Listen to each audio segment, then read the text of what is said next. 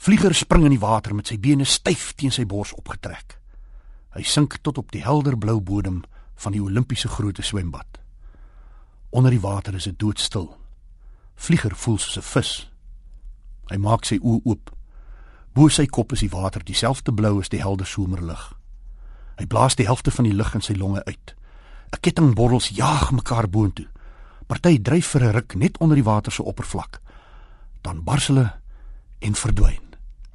Net soos die silwerstrepe van spuitvliegtye.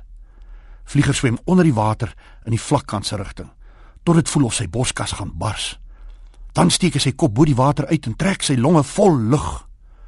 Op die rand van die swembad staan daar 'n meisie in 'n swart baai kostuum na hom en kyk.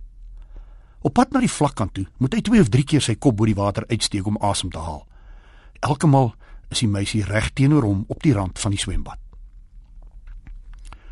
Wanneer hy aan die vlakkant se teels raak, staan die meisie vir hom en wag. Hy probeer hard om verby haar bene na haar gesig te kyk. "Hallo, ek is Rina." Die meisie is mooi en praat Engels.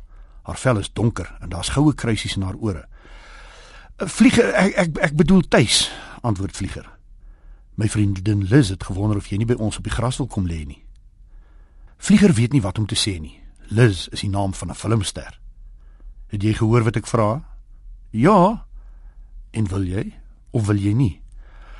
Ek ek, ek, ek sal graag laat laat ek net gou my handdoek gaan haal. Die meisie glimlag en draai om. Vlieger klim uit die swembad. Hy stap terug na sy handdoek. Terwyl hy homself afdroog, wonder hy wat hy gaan doen as Rina se vriendin vet of lelik is. Dan trek hy sy hemp aan en wonder of al die stories wat hy van convent girls gehoor het, die waarheid is.